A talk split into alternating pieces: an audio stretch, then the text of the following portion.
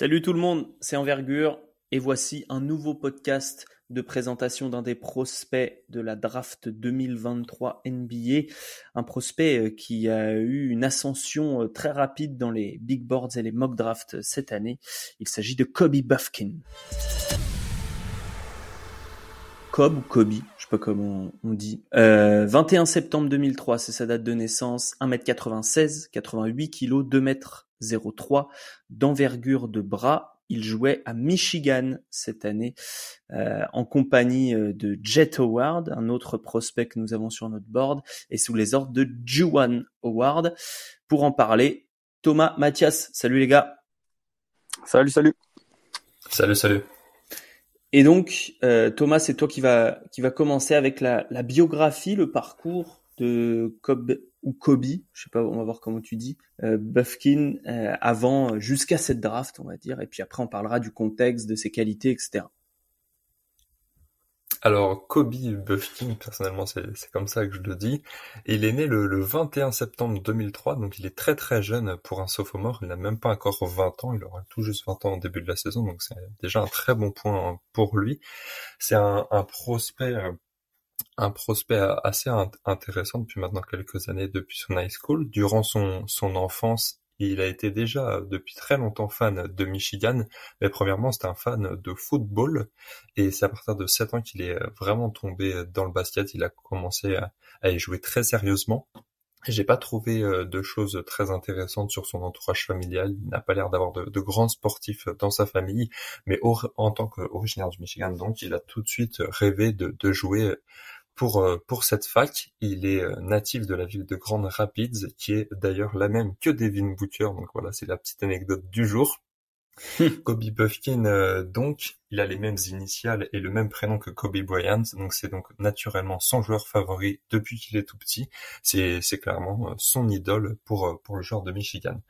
Donc en high school, il fait un parcours intéressant. C'est un joueur ranké 4 étoiles mais c'est un joueur qui va quand même au McDonald's All-American, donc c'est un prospect euh, vraiment intéressant.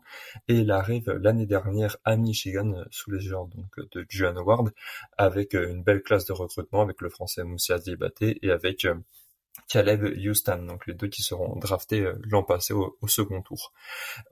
pour sa première saison, Kobe Buffkin, il joue pas beaucoup, il a 10 minutes par match, 3 points, il est pas très efficace. Voilà, c'est une petite année d'adaptation pour lui, il est vraiment très jeune. Mais lors de cette deuxième saison, il a vraiment explosé. Il a commencé très très fort la saison et il n'a jamais relâché ce rythme. Il a encore mis un pied sur l'accélérateur en fin de saison.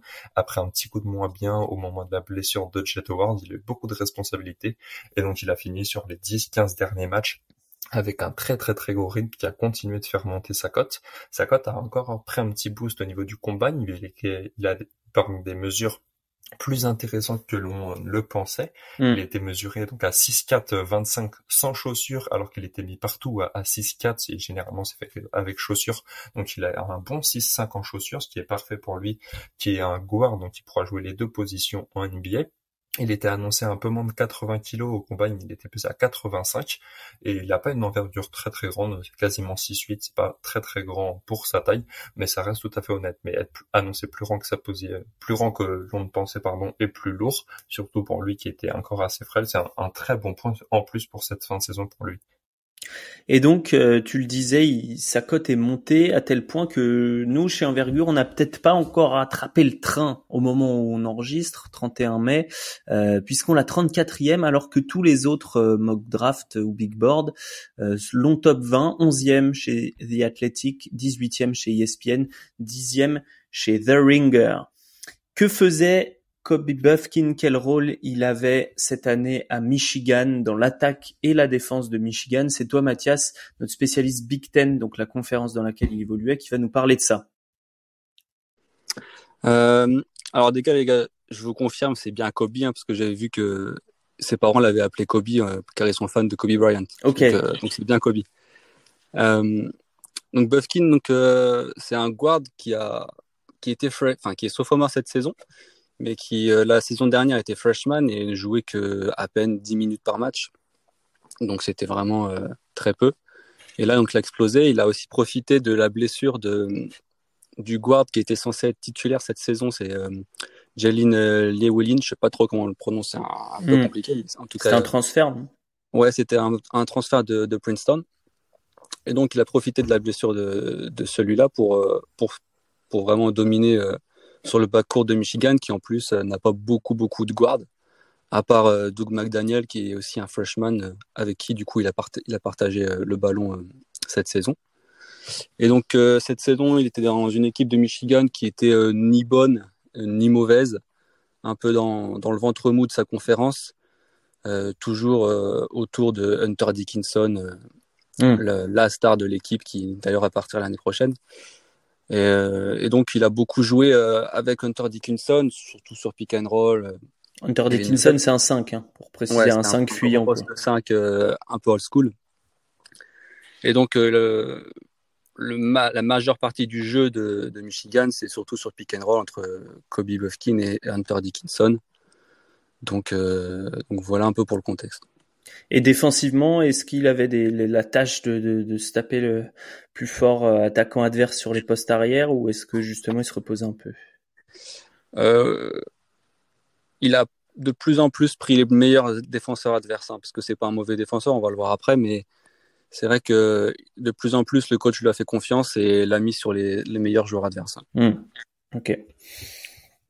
Un schéma un peu conservateur, tu l'as dit, à l'ancienne avec euh, euh, Hunter Dickinson en attaque, ce qui laisse euh, un des seuls chiffres rouges qu'on voit dans son profil sur Bart Torvik, c'est rebond offensif, mais en fait il y allait quasiment jamais. Hein. donc, donc ceci peut, peut expliquer cela. Qu'est-ce qu'on draft? Parce que Vraiment, là, on parle d'un joueur qui peut encore une fois être un exemple de, euh, bah, parfois c'est bien d'attendre euh, une saison euh, avant de se, présenter à la draft. C'est sophomore qui qui est close dans leur deuxième année parce qu'ils ne sont tout simplement pas mûrs avant. Et là, une saison assez exceptionnelle de, de Kobe, de Kobe Buffkin. Et donc, Thomas, pourquoi, pourquoi on draft Quel est son ticket d'entrée en NBA alors pour moi, Kobe Buffkin n'a pas un ticket d'entrée en NBA très précis. Je dirais que c'est tout simplement l'un des guards les plus complètes cette draft. Kobe Buffkin, il a quasiment aucun défaut majeur dans son jeu. Il sait vraiment tout faire et ça se voit rien que euh, par ses stats. Cette saison à Michigan, c'est 14 points par match, c'est plus de 4 rebonds, c'est 3 passes, c'est plus d'une interception, c'est quasiment un bloc.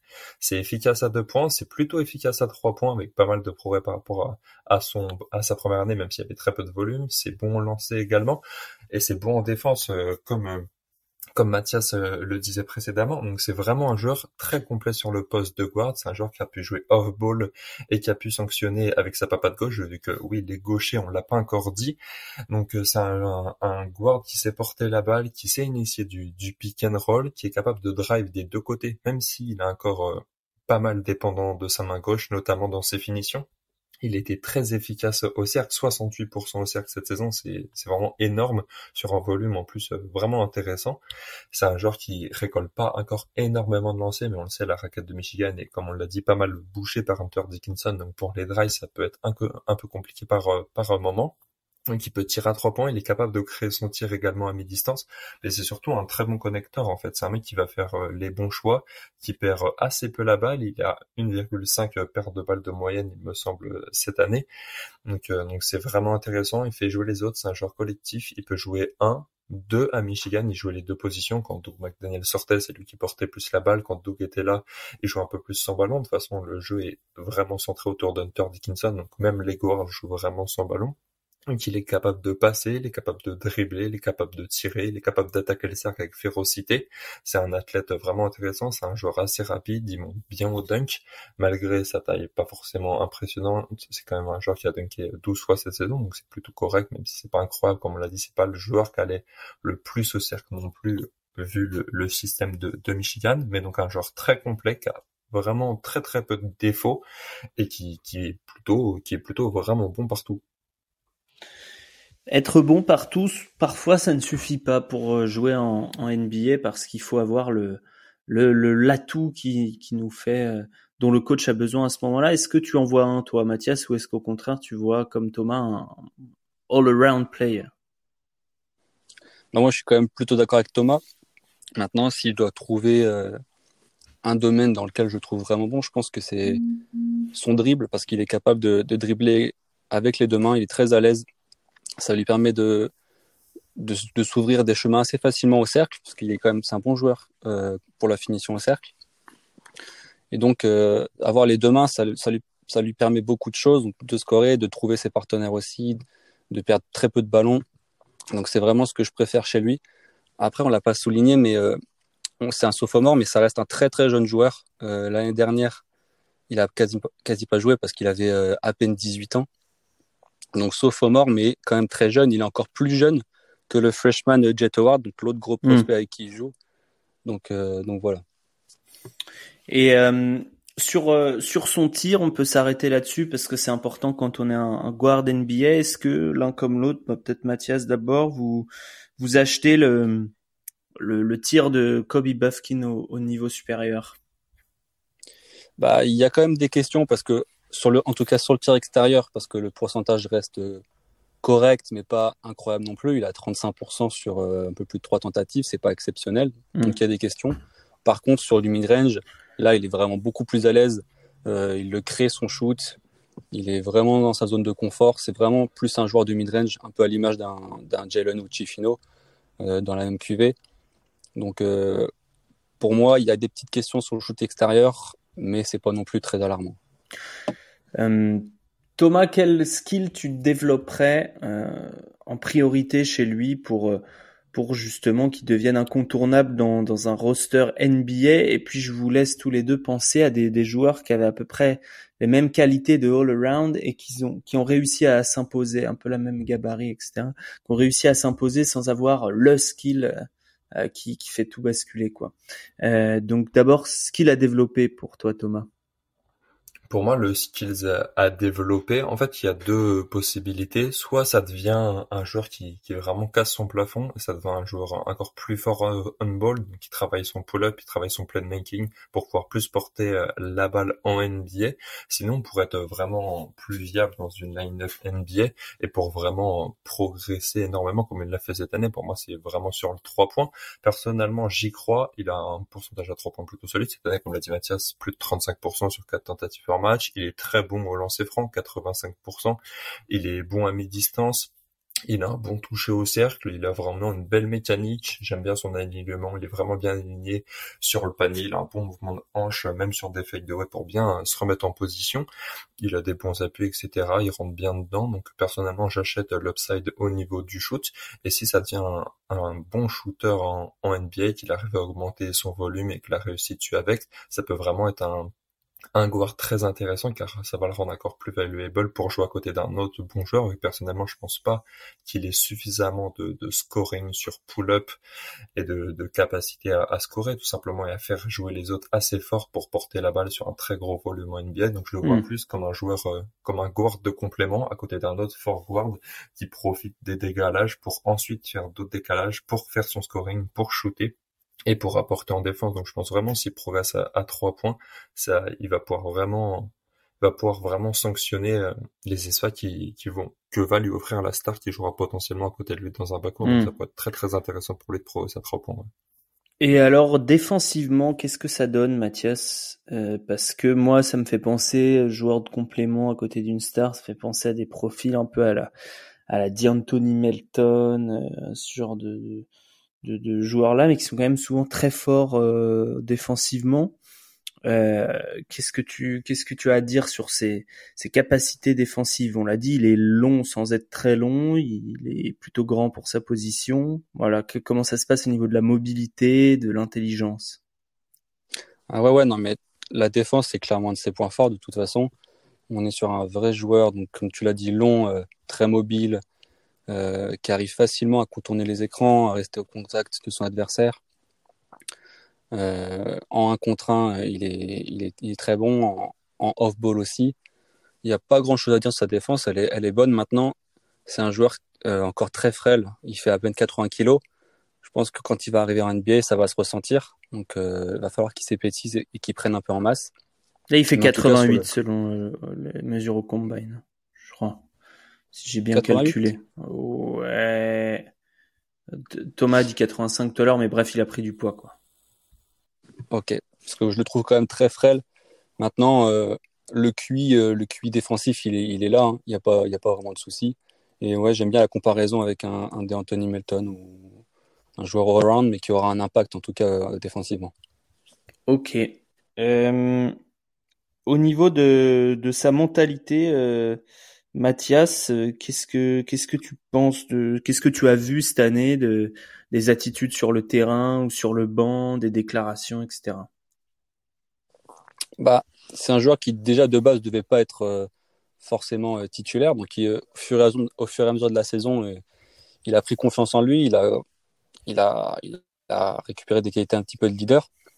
Je regardais un petit peu sur le site de, de Michigan, ça disait de lui que c'était un joueur très discret qui parlait assez peu. Mhm. Mais sur le terrain, euh, c'est autre, autre, chose. Il sait prendre euh, ses responsabilités. Il est patient avec le ballon, il organise. Il est, il est calme. C'est un joueur très calme. Donc, euh, il n'y a pas vraiment de red flag au niveau de son comportement. C'est un joueur très actif, impliqué. Peut-être qu'il peut l'être plus, notamment en rebond, mais en tout cas, je trouve que c'est un joueur qui a l'air d'avoir la tête sur les épaules sur le terrain, en tout cas. Euh, comment on, se projette euh, déjà l'année prochaine et puis ensuite on, parlera des probables meilleurs scénarios à la fin de son contrat rookie, donc 3-4 ans. Euh, mais Thomas, déjà l'année prochaine, qu'est-ce qu'on va lui faire faire et qu'est-ce qu'on devrait lui faire faire? Moi, je pense que si sa, prise de poids du, du combine est réelle et donc il est plus viable sur un, un terrain NBA, notamment d'un point de vue défensif, comme l'a dit Mathias, et je partage euh, complètement ce qu'il a dit. C'est un très très bon défenseur, même. C'est un défenseur qui a 0.7 euh, blocs par match également. C'est un très bon protecteur d'arceau, notamment sur des rotations en tant que Loman sur du pick and roll. Il est vraiment très bon. Il fait les rotations. C'est vraiment un très bon défenseur. Moi, je, pense qu'il a le niveau, il a les qualités, il a l'impact des deux côtés du terrain pour jouer plutôt rapidement en NBA, en, sortie de banc. Je pense, comme l'a dit, je pense pas que ce soit un porteur de balle sur très gros volume en NBA. Il a pas assez de playmaking, pas assez de, scoring sur pull-up, même s'il est vraiment intéressant. Je pense plus qu'être un, un, deuxième guard, un off-ball guard dans une rotation, ça peut être très intéressant pour lui. Il pourra défendre s'il l'a pris du poids, comme on l'a dit, c'est défendre on-ball, off-ball, il fait les rotations. C'est un joueur qui, qui met de l'impact également au rebond. Je trouve que ses chiffres le sous-cotent un peu. Je trouve qu'il met plutôt une bonne envie. S'il euh, il montre, il continue de progresser au tir, ça peut vraiment être intéressant et je pense qu'il pourrait faire... Euh, il pourrait faire du taf et rester sur le terrain en NBA plutôt rapidement sur des séquences où il pourra tirer, où il pourra faciliter le jeu et il pourra défendre sur des quadrats adverses, même si par séquence ça pourrait être un peu compliqué. S'il doit défendre des joueurs un peu forts pour lui, un peu trop imposant physiquement, mais je pense vraiment qu'il peut avoir une carte à jouer euh, plutôt rapidement. Ok, et Mathias, euh, toi, euh, quel meilleur scénario tu vois justement dans son développement? Jusqu'où il pourrait aller pour toi? Quel est son plafond? Je pense qu'il va, je pense que c'est bien pour lui d'avoir pas mal d'allers-retours en G-League dans un premier temps. On l'a dit, c'est un joueur très jeune qui a besoin de se développer encore et de se, de développer surtout peut-être un aspect un peu élite. Euh, parce que là, il est surtout all-around, mais il lui faut un vrai, vrai ticket d'entrée et un vrai secteur dans lequel il peut apporter précisément dans une équipe. Euh, donc, se développer en G-League, avoir des shooters autour de lui, euh, lui donner la balle en main, euh, avec euh, avec des bigs avec des bigs pardon qui, qui savent lui poser des bons écrans parce que c'est un excellent joueur de, de pick and roll et et, d'écran. Donc euh, donc ouais, je pense que c'est un projet encore pour l'instant, mais ça peut être un joueur très intéressant, un bon role player comme tu disais tout à l'heure à poser à côté d'un d'un d'un primary ball handler en, en NBA. Ok, vous y croyez l'un comme l'autre, rapidos? Moi, je suis un peu dubitatif. Je je sais pas ah. trop. J'ai l'impression que c'est un peu high risk euh, mid reward quoi. Ok, t'as l'impression qu'il est un peu surcoté par les mocks euh, américaines? Bah quand je le vois en loterie, ouais, un petit peu quand même. Ok, Thomas? Euh, moi, j'aime beaucoup. J'ai beaucoup regardé Michigan très tôt dans, dans la saison parce que j'aimais déjà beaucoup le Jet Award à IMG. Du coup, j'étais très pressé de le voir. Du coup, je l'ai, je l'ai rapidement euh, dans mon premier tour, vu que c'est un joueur qui a performé très très tôt dans la saison. Et vu qu'il a continué de progresser, il est 18 chez moi actuellement. Pour moi, le voir euh, loterie ou, close, c'est vraiment pas déconnant. Je trouve qu'il est vraiment très très complet des deux côtés du terrain, on ball, off ball. S'il continue de progresser, je trouve que c'est un, un joueur qui a des bons fondamentaux, c'est un bon joueur sur le terrain, c'est un bon soldat, c'est un joueur qui, qui écoute ce qu'on lui dit. J'ai l'impression que c'est un, vrai bon coéquipier, un joueur qui sera s'insérer mm. dans une équipe euh, en NBA.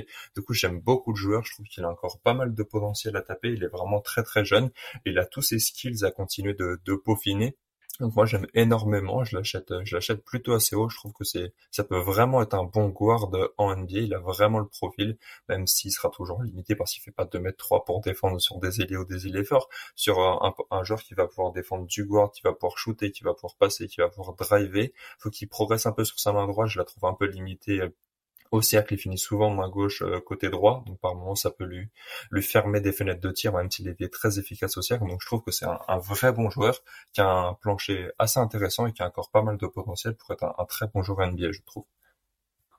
C'était notre présentation l'essentiel sur Kobe Buffkin, joueur de Michigan, candidat à la draft NBA 2023. Vous avez tous les autres podcasts, il y en a un par jour qui sort euh, pendant le mois de juin, tous les autres podcasts disponibles sur les plateformes d'écoute, sur YouTube également, notre big board sur envergure.co ainsi que les fiches prospects avec euh, photos, euh, description et mensuration et parfois scouting report.